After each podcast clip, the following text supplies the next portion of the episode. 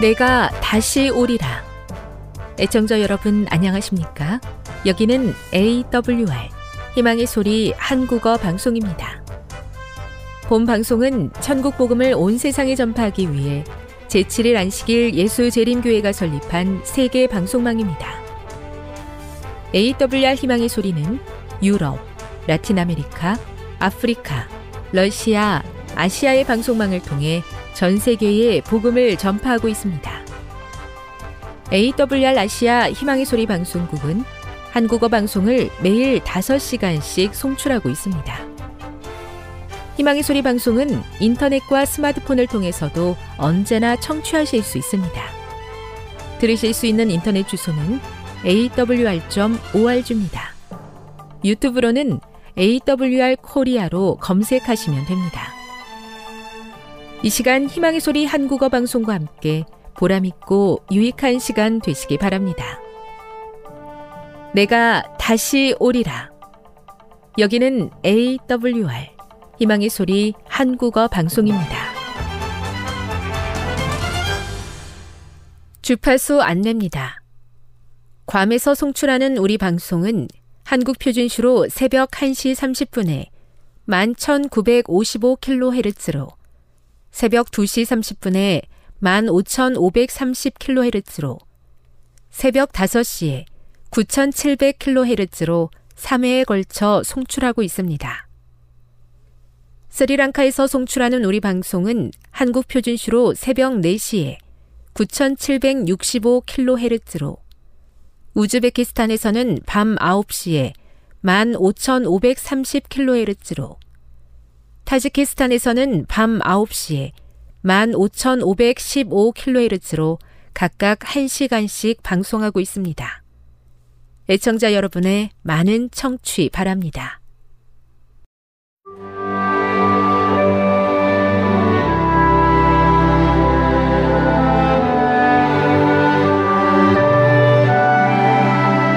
읽어주는 교과 다섯째 날 8월 31일 목요일 결혼의 한 몸 모형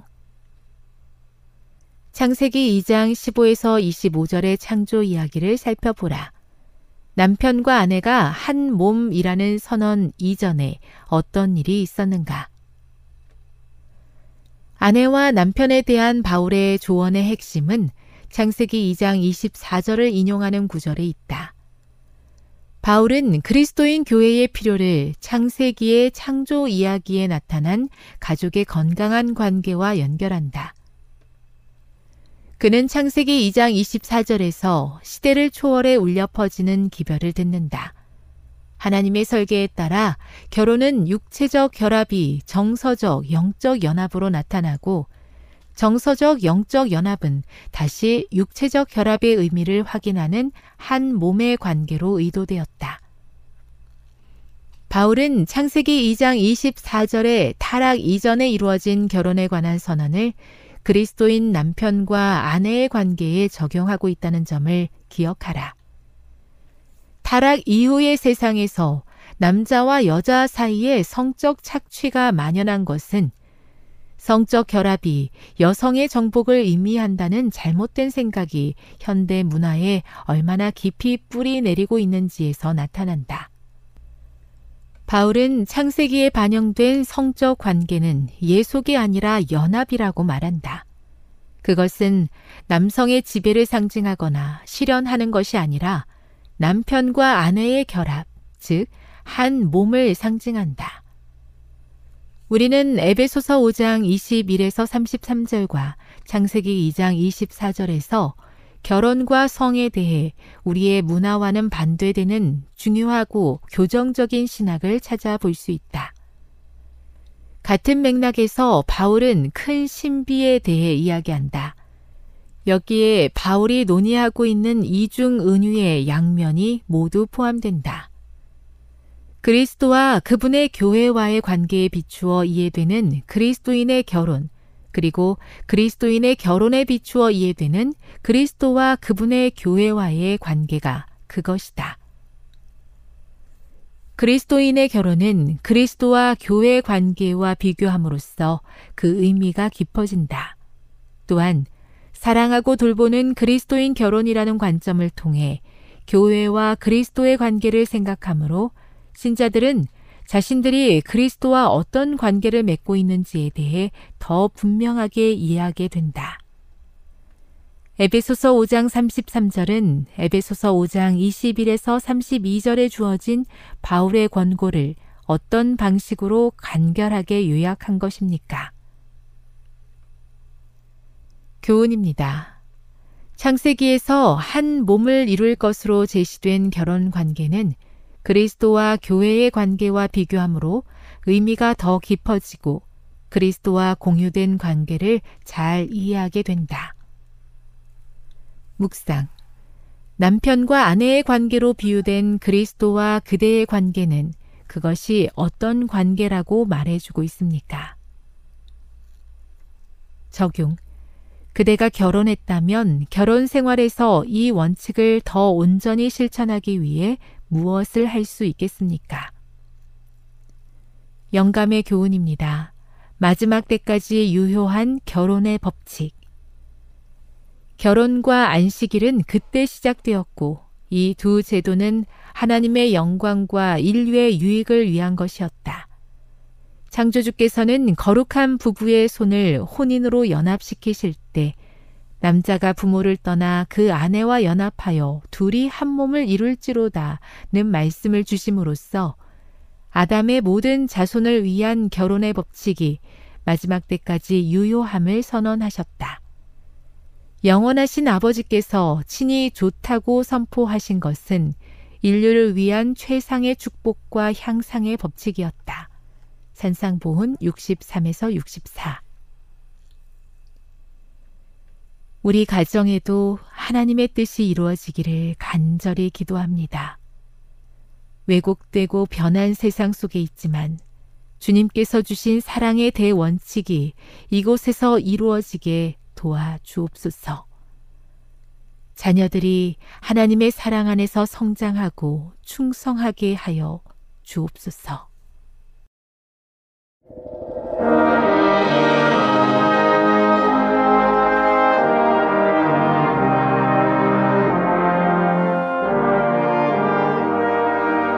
희망의 소리 청취자 여러분, 주 안에서 평안하셨습니까? 방송을 통해 여러분들을 만나게 되어 기쁩니다. 저는 박용범 목사입니다.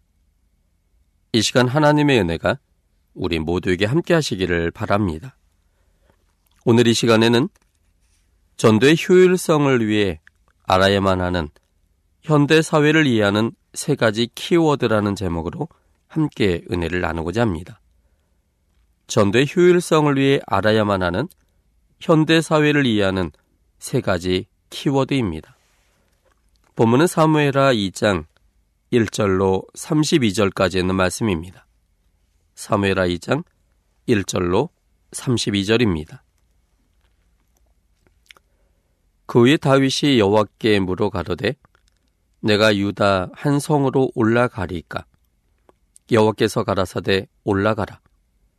다윗이 가로되 어디로 가리이까? 가라사대 헤브론으로 갈지니라.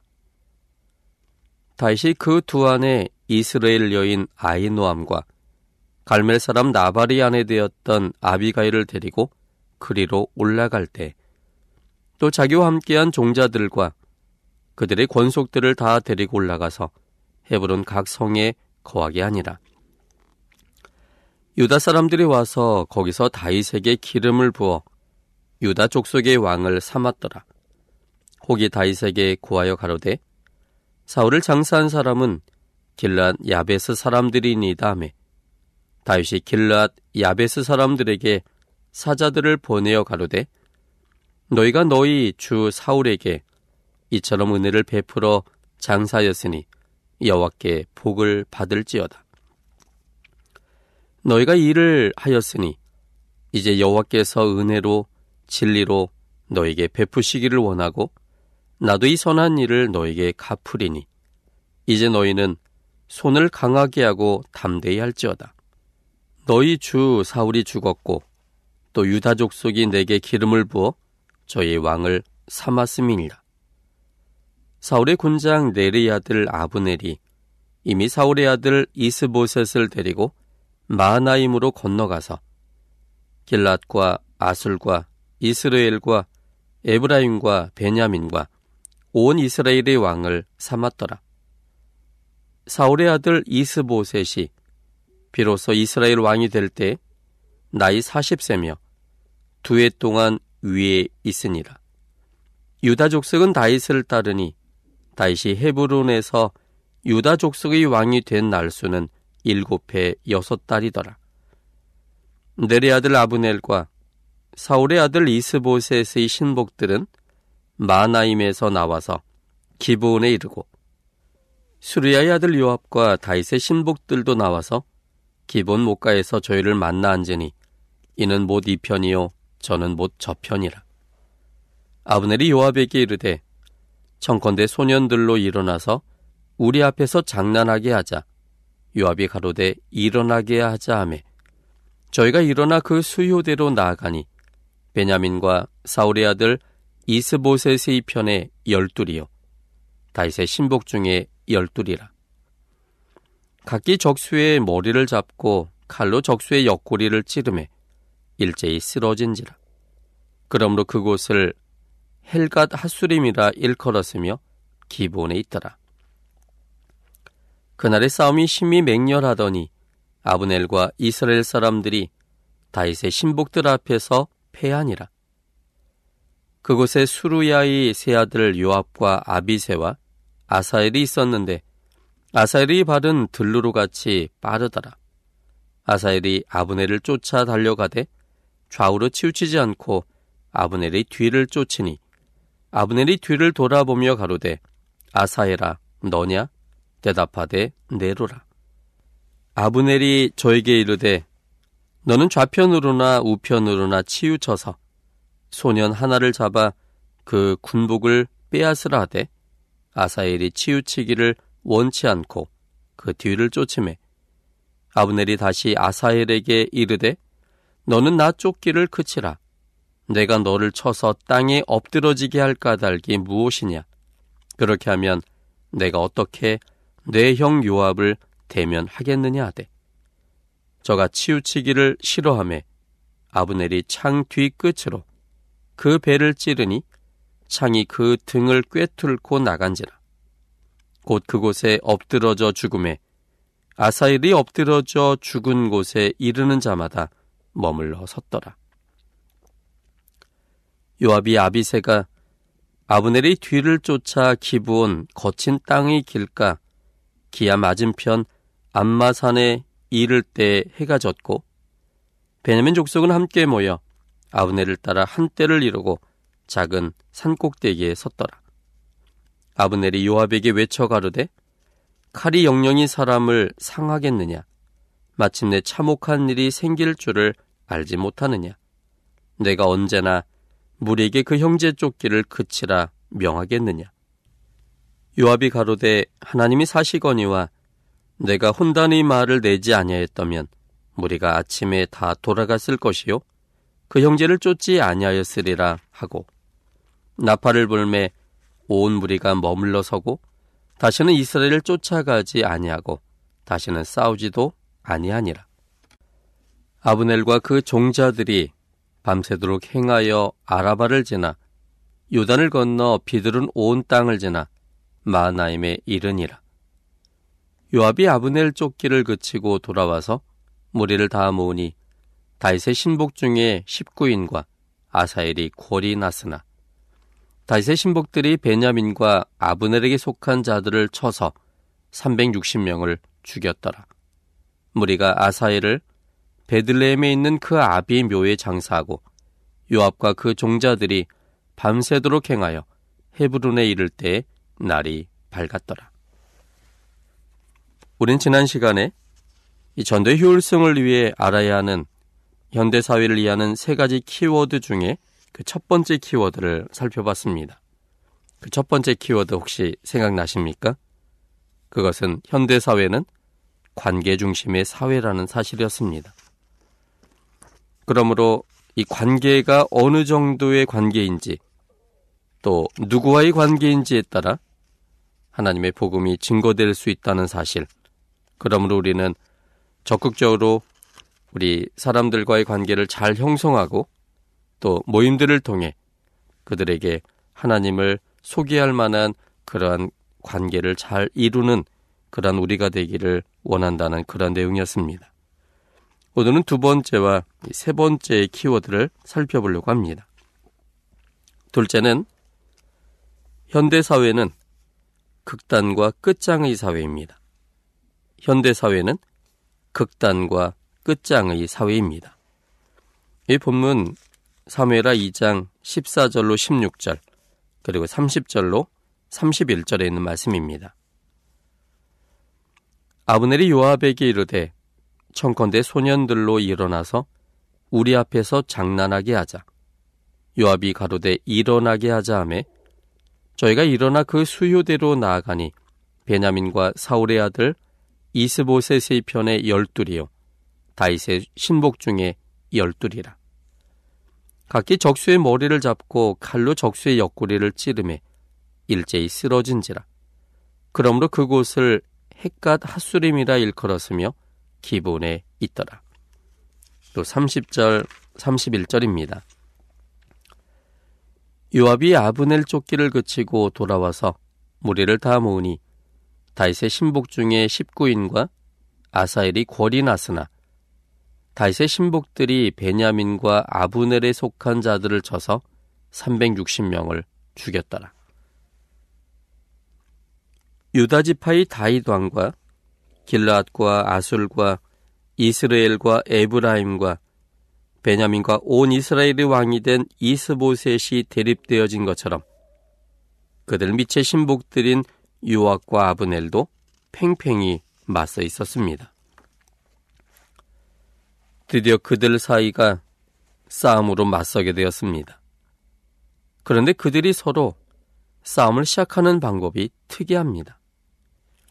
여기 14절부터 16절에 있는 말씀에 의하면 소년들로 일어나게 해서 동수로 모인 다음에 그리고 상대방의 머리를 잡고 칼로 이 적수의 옆구리를 찌르는 일이었습니다. 아주 무모한 그리고 극단적인 막장인 방법입니다. 서로 칼싸움 대결을 벌렸던 것이 아니라 같은 수의 소년들이 서로 마주선 다음에 서로의 머리를 잡고 서로 동시에 상대방의 옆구리를 찌르는 것이었습니다. 치킨 게임은 마음 약한 사람이 포기라도 하는데 본문의 방법은 피할 수도 없는 서로 찌르고 찌름으로 다 같이 죽는 매우 무모하고 극단적인 방법이었습니다. 근데 여러분, 이 모습이 요즘 우리 사회의 모습처럼 느껴지지 않으십니까? 조금의 양보도 없이 양보하면 모든 것이 끝장이라는 생각으로 극단적으로 대립되고 있는 현실입니다. 국회의원들 사이, 여야와의 관계, 대통령과 국민들, 보수와 진보 세력, 노동자와 사용자의 관계 등등. 전 세계에서 가장 극단적인 민족은 대한민국 사람들입니다. 북한도 마찬가지입니다. 3대를 이어 최고 지도자가 되고 3대를 이어 재벌 총수가 되는 나라는 남한과 북한밖에 없습니다. 여와 야가 이처럼 팽팽하게 대립되는 나라가 흔치 않습니다. 어떤 문제를 대할 때 머리부터 깎고 붉은 띠를 두르고 결사 반대하는 나라가 흔치 않습니다. 먼저 금식부터 하고 단식 투쟁하는 나라 정말 흔치 않습니다. 타협하지 않고 양보하지 않고 둘 다 망하더라도 끝까지 가고자 합니다. 요즘은 거의 볼 수 없지만 불과 30년 전만 해도 분신 자살이 너무나 많았습니다. 한국인의 이런 성격은 어떻게 형성된 것일까요? 한반도는 지리적 특성으로 인해 3,000번 이상의 외적의 침입이 있었습니다. 한반도 최초의 국가였던 고조선 시대부터 북방민족의 침략이 끊이지 않았고 중국 수나라의 침략을 비롯하여 북방과 대륙의 힘 있는 민족들은 물론이고 일본, 외구, 조선 말기에는 유럽, 미국의 침략에 이르기까지 한민족의 역사는 외적의 침입에서 살아남기 위한 항쟁의 역사였습니다. 외세의 침략은 언제나 약탈, 방화, 학살 등이 수반되기 때문에 피해는 고스란히 백성들의 몫이었고 엄청난 국부가 해외로 유출되었습니다. 그래서 한반도 내에서의 전쟁은 바로 백성들 자신의 전쟁이었습니다.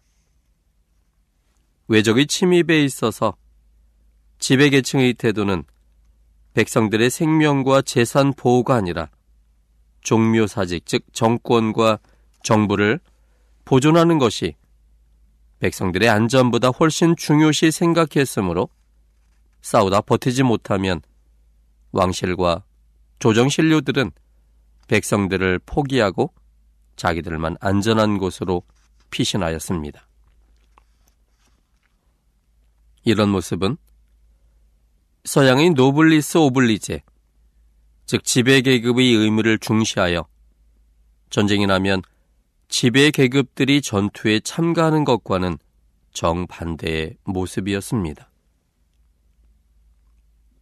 고려시대 몽고가 쳐들어왔을 때 끝내 왕실은 강화도로 피난을 갔습니다.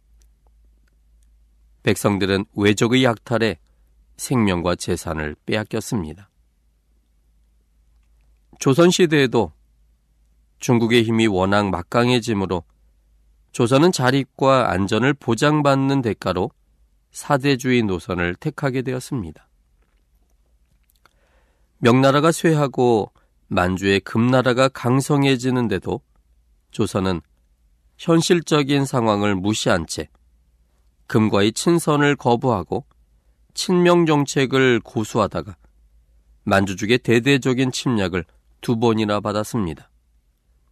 1627년에 정미호란과 1636년에 병자호란이 바로 그런 전쟁이었습니다. 이때도 조선 왕실은 강화도와 남한산상으로 피난을 갔습니다. 일본이 1592년에 침략했을 때도 조선 정부는 황급히 한양에서 평양으로 그리고 신의주로 피신하였습니다. 지배 계급이 떠나자 모든 재난은 남은 백성들의 몫이 되었습니다. 1950년 6월 25일 한국전쟁에서도 국민들에게 국군이 승승장구하고 있다고 외국 방송을 내보내면서 서울을 사수하겠다고 장담하던 한국 정부는 북한군의 남침을 늦추기 위해 한강 다리를 끊어버리고 황급히 부산으로 정부를 옮겨버렸습니다. 정부만 믿고 서울에 남았던 시민들은 엄청난 고초를 당할 수밖에 없었습니다. 이런 혼란과 외적의 침입들 속에서 백성들이 뼈저리게 느꼈던 것은 무엇이었을까요?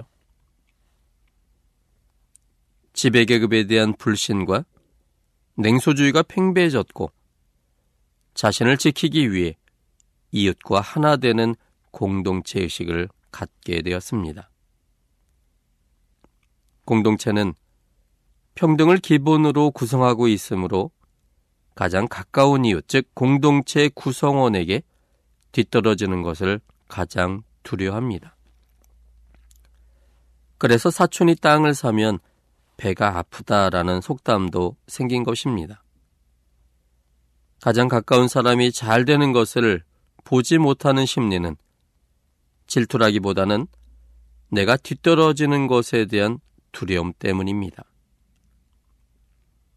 남에게 뒤처진다는 것은 자신의 무능력을 드러내는 것이고 이것은 다른 공동체 구성원들에게 체면을 잃어버리는 것이 되어버립니다. 체면을 잃는다는 것은 내 구실을 제대로 못해 나의 무능력을 드러내므로 한국인들은 이것을 가장 싫어합니다. 또한 자기 방어를 위해 공동체에 속하기를 좋아합니다.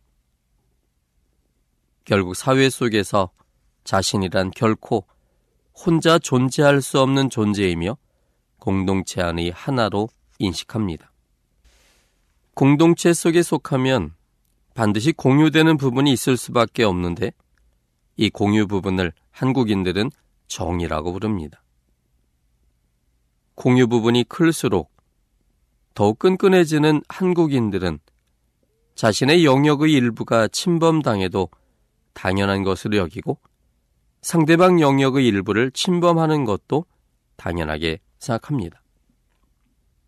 그런데 정으로 연결된 한국인의 공동체는 철저하게 배타적인 특성을 지니고 있습니다.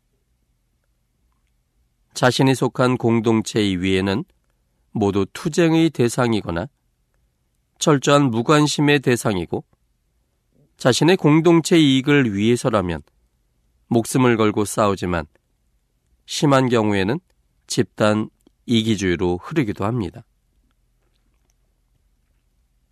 이런 극단적인 성격이 더욱 심해진 것은 20세기였습니다. 1895년 청일 전쟁에서 승리한 일본은 조선에 대한 침략을 노골하기 시작했고 1896년에는 국무였던 명성황후를 시해했습니다.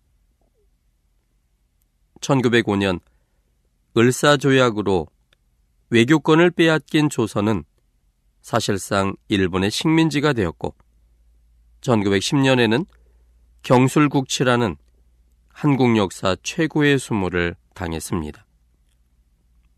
수천 번이나 외세 침략을 당하고 중국이라는 거대한 세력이 바로 옆에 있어도 나라 잃은 수모를 단 한 번도 당하지 않았었는데 우리 역사상 처음으로 주권을 일본에게 빼앗긴 것입니다. 1945년 8월 15일 독립이 되기까지 만 35년간의 세월은 한국인에게 정말 견디기 어려운 고통의 시간이었습니다. 그렇지 않아도 기울어가던 조선 말기 피폐한 국토는 일제히 수탈로 더욱 황폐해져 갔고 한국인의 삶은 더욱 빈곤해져서 해방 당시 한국은 더 이상 가난해질 수도 없는 세계에서 가장 가난한 나라의 하나로 전락해 버렸습니다. 해방의 기쁨도 잠시 한반도는 두 동강이 나서 북은 소련군이 남은 미군이 주둔을 했습니다.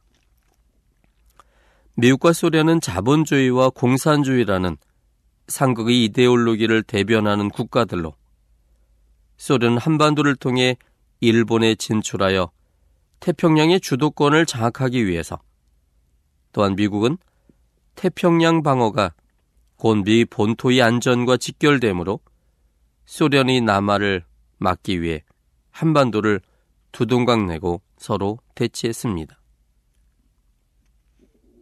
이 땅은 순식간에 뜨거운 이념 대결의 무대가 되어버렸고 한국인은 우익과 좌익으로 갈라져서 살인, 방화, 암살, 파업, 반란 등으로 하루도 잠잠할 날이 없는 혼란의 연속이었습니다.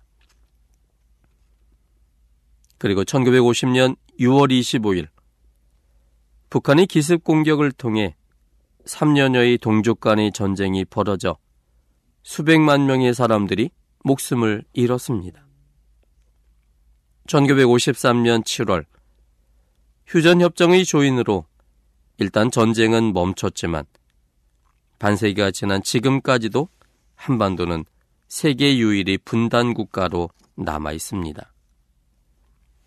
미국이 구물자로 겨우 살던 시절 거리에는 실업자가 넘쳐나고 무능한 정부는 부정부패로 썩고 있었습니다. 집권층은 정권을 내놓지 않으려고 부정선거를 거듭했고 민주주의를 갈망하는 민중의 외침을 총칼로 누르다가 1960년 4월 19일 4.29 혁명으로 부패하고 무능한 정권을 몰아냈습니다. 드디어 자유선거에 근거한 직접선거 방식으로 새로운 정권이 탄생하여 한국은 민족국가로 새롭게 태어날 희망에 들떠 있었습니다. 그러나 독재 정권에 억눌려 있던 민중의 소리가 보물처럼 한꺼번에 터져나와 나라는 여전히 혼란 속에 표류했습니다. 1961년 5월 16일 군사 쿠데타가 일어나 군인들이 정권을 장악했습니다. 그리고 이어 18년 동안 군사 독재의 암흑의 시대를 거치게 되었습니다. 군사 독재는 조국 근대화라는 개발 독재 논리를 앞세워 군대와 비밀 경찰을 동원하여 민주화 요구를 묵살하고 영구 집권을 꾀했습니다. 그때 만들어진 것이 유신헌법입니다. 18년 동안 새마을 운동, 경제개발 5개년 계획 이런 것들을 통해 경제적 성과를 이루었지만 민주주의를 누르고 반대 세력, 불만 세력에 대한 무자비한 탄압이 있었습니다. 이때 자신의 생각을 털어놓지 않는 이중성과 남을 믿지 못하는 풍조가 만연했고 이러한 풍조는 지금까지 계속되고 있습니다. 1979년 10월 26일 이후 민주주의에 대한 기대가 컸지만 1979년 12월 10일 사태로 군부 내의 반대파를 제거한 신군부는 1980년 5월 광주 시민들의 봉기를 총칼로 무참히 진압하고 체육관에서 선출된 군인 출신 대통령으로 제5공화국이 출범합니다. 또다시 군사 독재의 시대가 시작된 것입니다. 정통성이 없다는 약점을 지닌 정권은 더욱 난폭하게 저항을 억눌러 거린 학생 노동자들의 시위가 그칠 날이 없었습니다. 드디어 1987년 6월 29일 군사정권은 6.29 선언을 발표하고 민주주의 절차에 근거한 대통령 직선제를 받아들이게 됩니다. 6.29 선언 이후 걷잡을 수 없는 소용돌이가 일어났습니다. 여러 곳에서 임금 인상 시위, 또 여러 가지 자신의 권리를 주장하는 시위들이 반복됐습니다. 각계각층의 불만과 욕구가 한꺼번에 쏟아졌습니다. 그러나 이때부터 민주주의가 급속도로 자리 잡게 되었습니다.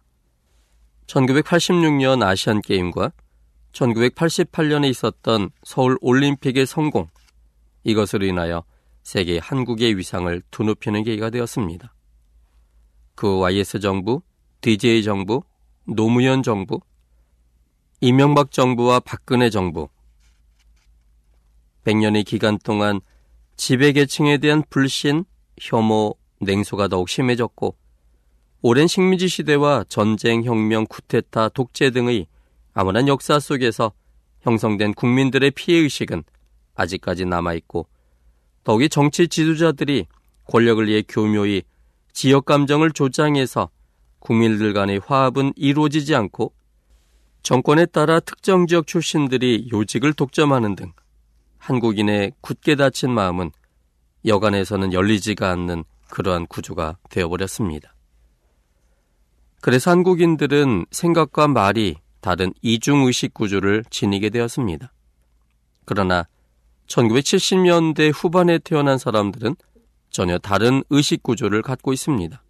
그들은 배고픔도 모르고 오직 풍요로움과 또 민주주의 혜택을 잘 누렸습니다. 기성세대와 신세대 간의 생각이 다르게 되었습니다. 요즘 시위 문화가 예전에는 화염병과 돌을 들었다면 요즘은 촛불 문화재로 바뀌었습니다. 이런 복잡하고 대립되고 극단적인 사람들에게 어떻게 효과적으로 복음을 전할 수 있을까요? 첫째는 상한 감정을 치유해줘야 합니다. 둘째는 하나님의 사랑을 드러내야 합니다. 셋째는 성경의 진리를 가르치고 비전을 심어줘야 합니다. 셋째는 현대 사회는 시도 때도 없는 사회입니다. 현대 사회는 시도 때도 없는 사회입니다. 본문 32절입니다. 무리가 아사엘을 베들레헴에 있는 그 아비 묘에 장사하고 유압과 그 종자들이 밤새도록 행하여 헤브론에 이를 때 날이 밝았더라. 32절 한 절 속에서 매우 바쁘고 열심히 산 하루처럼 느껴집니다. 그날 아사엘은 베들렘에 있는 그 아비의 묘에 장사하고 숨 돌릴 틈도 없이 밤새도록 길을 가서 날이 밝기 전에 헤브론에 도착했습니다. 오늘날의 사회를 반영하고 있습니다. 밤문화가 너무나 발달하여 24시간 영업하는 곳이 많습니다. 장소의 구분도 없습니다. 교통의 발달로 인해 어느 곳이든 갑니다. 정해진 시간과 정해진 장소에 사람들을 초청하기란 매우 어려운 시대입니다. 그래서 대중전도회가 잘 되고 있지 않습니다. 오히려 소그룹별 다양한 모임이 활성화되고 있습니다. 시도 때도 장소도 추월하는 시대입니다. 지난 시간과 오늘에 걸쳐서 우리는 현대 사회를 알 수 있는 세 가지 키워드를 살펴봤습니다. 첫째는 관계 중심의 사회, 둘째는 극단과 끝장의 사회, 세 번째는 시도 때도 없는 사회입니다. 교회 전도 방식이 세상의 모습에 맞춰줘야 합니다. 관계 중심의 전도가 필요한 시대이고 마음을 치유하고 하나님의 사랑을 알게 하고 비전을 제시해야 하는 시대입니다. 또 그들의 필요에 맞추는 시대에 적합한 전도를 해야겠습니다. 무엇보다도 성령 하나님의 인도하심이 절실함으로 기도해야 합니다. 지금 여러분께서는 AWR 희망의 소리 한국어 방송을 듣고 계십니다.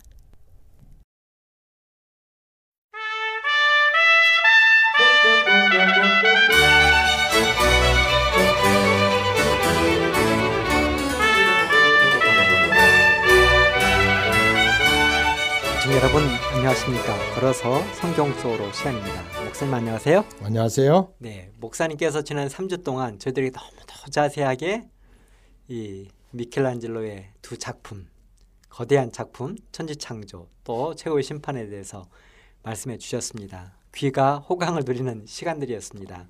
비록 저희들이 이 그 그림을 이 많은 분들이 못 보셨겠지만 그러나 이런 책이나 또 다른 이 인터넷 이 검색을 통해서 최후의 심판 또 어, 천지창조 이 그림들을 찾아보시고 목사님이 말씀해 주신 설명들을 이렇게 기억하면 더 확실하게 닿을 거라 이 마음에 와 닿을 거라 생각을 해봅니다.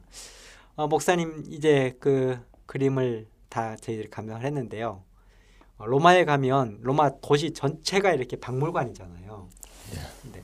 저도 이 로마에 갔을 때 돌 하나도 이렇게 마음대로 할 수 없다는 그 이야기를 가이드로부터 들으면서 아 로마는 정말 도시 전체가 박물관이로구나 이런 생각을 했는데 목사님 다음 어디로 또 이렇게 이동하셔서 무엇을 보고 감사하셨는지 말씀해 주시면 감사하겠습니다. 고맙습니다. 예, 영원한 도시 로마. 그러나 순교자의 피로 얼룩진 로마였습니다. 그래서 오늘 어, 순교자들의 형장이었던 어, 몇 곳을 좀 그 오늘부터 이야기하려고 하는데요. 제일 먼저 콜로세움에 대한 이야기를 해볼까 생각을 합니다. 로마의 심장부에 이탈리아 옛 원형 경기장의 유적이 본래의 3분의 1 정도가 덩그러니 이렇게 남아 있습니다. 로마 황제들의 정치 무대였던 원년 이 경기장은 명실상부 로마 최고 최대를 자랑하며 그 위용이 장대하기 그지없습니다. 뭐 어떤 사람들은 둘러보고 난 다음에 이 로마의 에, 특별히 이탈리아의 국보 제1호가 바로 이 콜로세움이 아닌가 그렇게 이야기하는 사람들이 많이 있습니다. 이 건물은 새로운 세계 7대 불가사의 중에 하나로 꼽힙니다. 과거에 그 세계 7대 불가사의 해가지고 7개가 있는데 이제 최근에 새로운 신 세계 7대 불가사의가 있는데 그 중에 하나가 콜로세움이 포함이 됩니다. 원래 훌라비오 원형 극장이라고 명명됐던 이 콜로세움인데 타원형의 경기장 즉 이 콜로세움은 순교자들의 피가 묻은 그야말로 유서 깊은 역사의 현장입니다. 저는 어, 어릴 때부터 이 콜로세움에 대해서 이야기를 많이 들었고 언젠가 한번 그 현장에 가서 확인을 해야 되겠다고 소망을 많이 했는데 드디어 그 소원이 이루어지는 순간이었습니다. AD 72년 베스파시아누스 황제 때에 공사를 시작해서 이 콜로세움은 8년이 걸려서 어, 완성이 되는데 그의 아들 티투스 황제 때 완공이 됐습니다. 이 경기장은 긴 쪽의 지름이 188m입니다. 다른 쪽은 156m이고 그래서 이 타원형이라 그렇게 이야기하죠. 둘레가 527m이고 그리고 높이가 57m로 3층으로 되어 있습니다. 바닥을 이래 보니까 원래 이 바닥에는 12cm의 두께로 나무 마루가 깔려 있었다고 그럽니다. 그리고 그 위에 모래가 덮여 있었고 햇빛과 비로부터 간중들을 보호하기 위해서 천장을 그물 같은 것으로 어, 쳤다고 합니다. 티투스 황제는 이곳에다가 물을 채웠어요. 그리고 모의 해전놀이를 즐겼다고 합니다. 지금도 이렇게 살펴보면 100여 개의 음수로가 연결되어 있어요. 경기장 내부에도 경기장을 둘러싸고 있는 이 수로의 흔적이 남아 있는데 이렇게 살펴보면 그걸 찾아볼 수가 있습니다. 수로를 가만히 보니까 아래로 물이 흘러갈 수 있는 30개의 배출구가 있었습니다. 그것을 통해서 아래 지하 바닥으로 물이 흘러서 채워져 해전놀이를 할 수 있었습니다. 콜로세움은 검투사의 격투 시합장으로서 그리고 맹수들의 사냥 시합장으로서 어, 사용되었는데 약 5만여 명의 관중을 수용할 수 있는 아주 거대한 이 타원형 극장이었습니다. 80여 개의 아치문을 통해서 5만 명이 넘는 인원이 불과 10분 안에 입장했다고 합니다. 그것은 이렇게 문이 80여 개가 있었기 때문에 각 곳에 이렇게 서 있다가 우르르 들어와서 어, 금방 자리를 채우고 또 퇴장할 때도 우르르 어, 나가서 10분 안에 어, 입장할 수 있고 10분 안에 에, 퇴장할 수 있는 아주 어, 그런 곳이었습니다. 이렇게 볼 때참 놀라운 것이라 이렇게 생각이 됩니다. 오늘날 우리가 갖고 있는 이런 그 에, 운동장들을 볼 때에 어, 이것과 비교할 수가 있는 것입니다. 전쟁 포로 중에 선발된 검투사들은 만일 그 일정한 수의 승리를 거두면은 노예로 팔려가지 않고 자유인의 신분을 얻을 수 있었습니다. 그래서 이 검투사들은 목숨을 걸고 거기에 싸우고 어, 그렇게 청중들을 흥분시키고 이렇게 하는 일을 했습니다. 콜로세움 내부로 들어가 보니 경기장 바닥 밑에는 지하방들이 많이 있었습니다.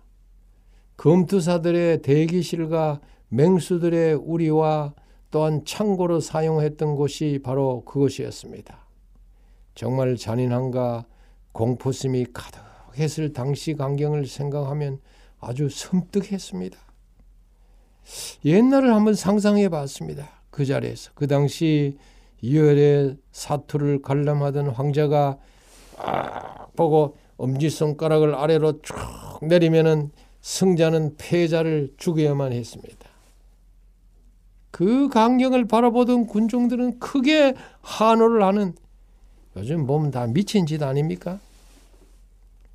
어찌 이런 일들이 광적인 일들이 일어날 수 있습니까?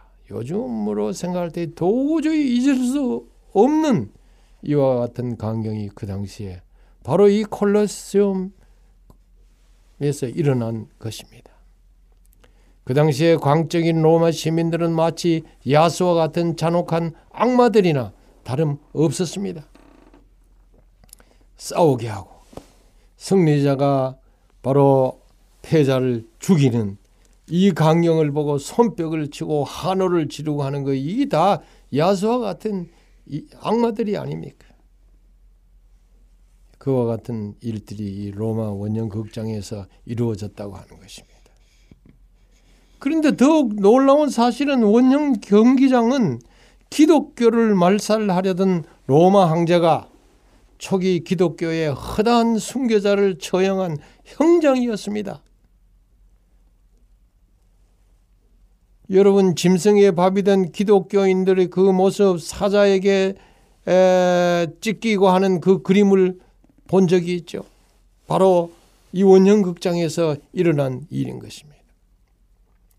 황제는 지진이나 기근, 국가의 재난 등이 이거는 다 그리스도인 때문에 에, 닥친다고 선전을 했습니다.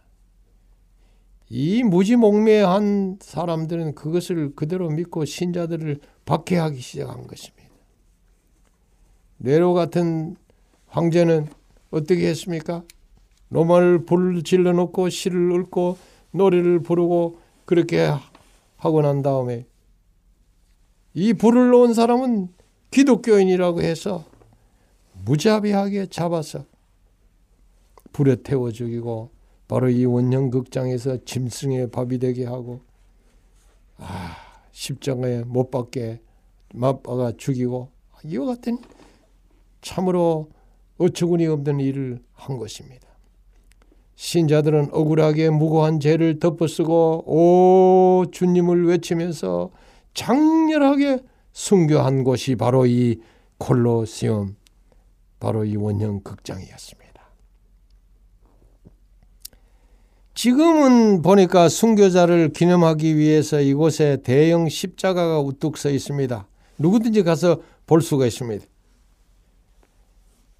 제 아무리 비분 관계한들 무슨 소용이 있으려마는 투기장에 던져져서 짐승에게 찢겨 죽은 순교자들을 생각하니 저의 피가 끓고 가슴이 뛰며 두 주먹이 불끈 지어졌습니다. 그래서 저는 같이 간 두 분의 동료 목사님 이쪽으로 오세요 해가지고 아, 함께 머리를 맞대고 어깨에 같이 손을 대고 순교자들을 생각하며 간절한 심정으로 이 원형 극장 안에서 기도를 드렸습니다. 주여 순교자의 피를 이어받아 우리도 생명을 바쳐 죽기까지 주님께 충성케 하옵소서. 아, 이런 기도를 하고 나니까 비장한 각오가 섰습니다.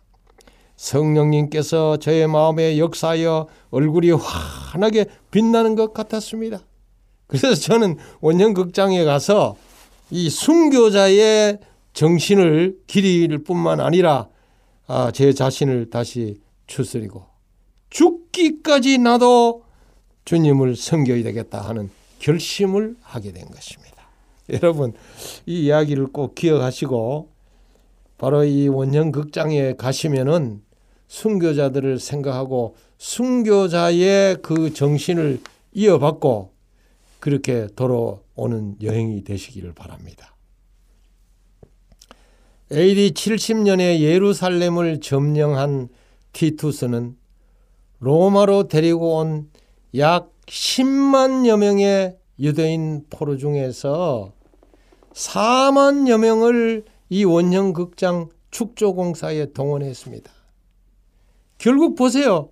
이 원형 극장은 주님을 거절한 유대인들에 의해서 건축됐다 이 말입니다. 그리고 기독교인들이 순교를 당했으니 역사의 아이러니가 아닐 수 없었습니다. 로마인들이 이 그 콜로세움을 건축한 것이 아니라 포로로 잡혀온 유대인들이 그걸 건축했다 이 말이에요. 아, 참으로 놀라운 사실이라는 생각이 들었습니다. 그리고 이제 콜로세움 바깥으로 나왔어요. 이제 그 광장에 보니까 315년에 세워진 콘스탄티누스의 개선문이 거의 완벽한 상태로 남아 있었습니다. 파리 개선문의 시조인 셈입니다.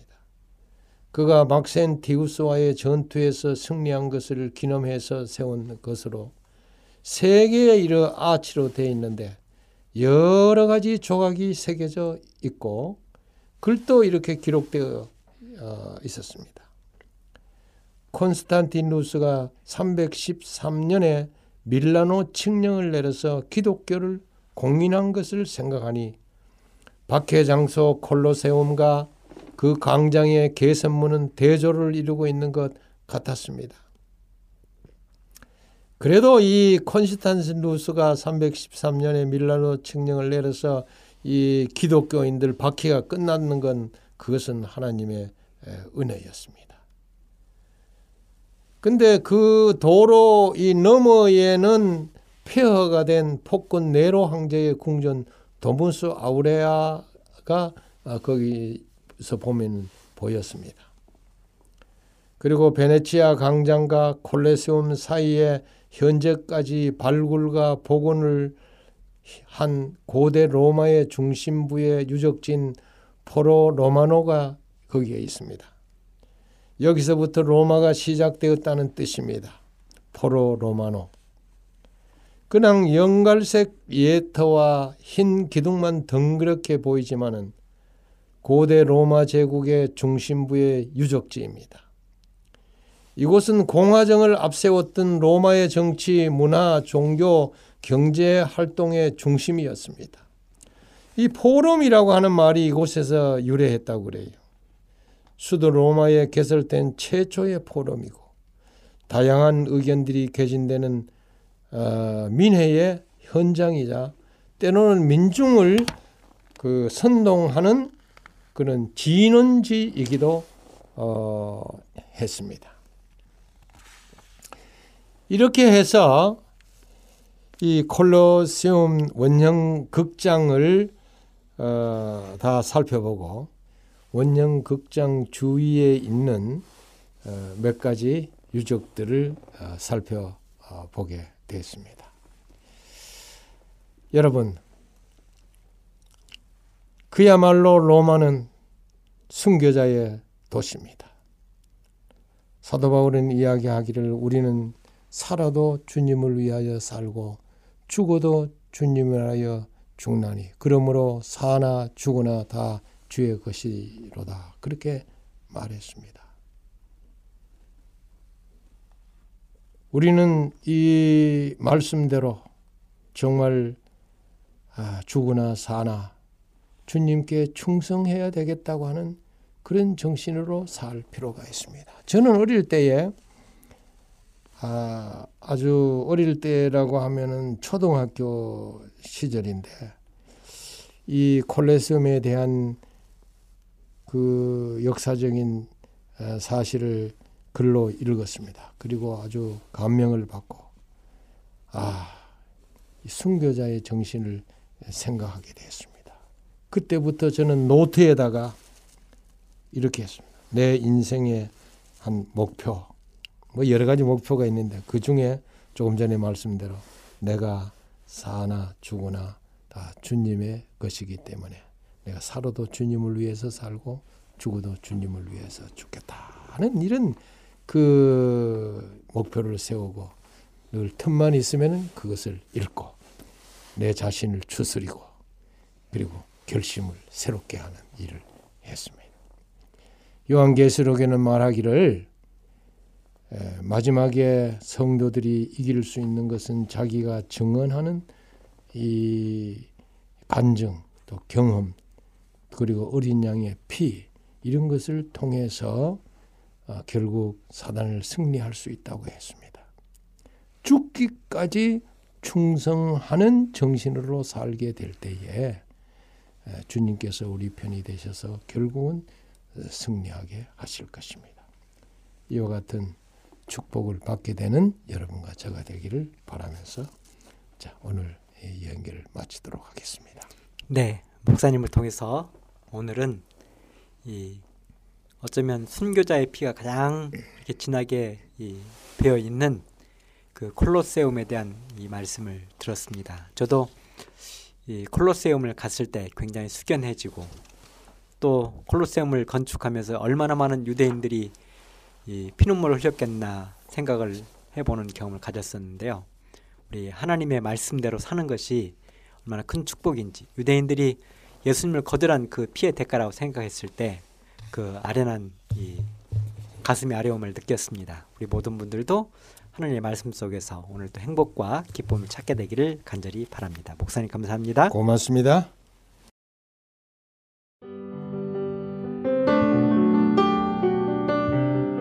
행복한 시간 되셨습니까? 지금까지 여러분께서는 AWR 희망의 소리 한국어 방송을 청취하셨습니다. 방송을 청취하시고 문의를 원하시는 분은 우편번호 02461 대한민국 서울시 동대문구 이문로 1길 11 희망의 소리 방송부 앞으로 편지나 엽서를 보내주시거나 지역번호 02-3299-5296에서 8번으로 전화 주시기 바랍니다. 지금까지 함께 해주신 애청자 여러분들께 감사드립니다. 애청자 여러분, 다음 이 시간까지 하나님 안에서 늘 평안하십시오. 감사합니다. 내가 다시 오리라. 여기는 AWR 희망의 소리 한국어 방송입니다.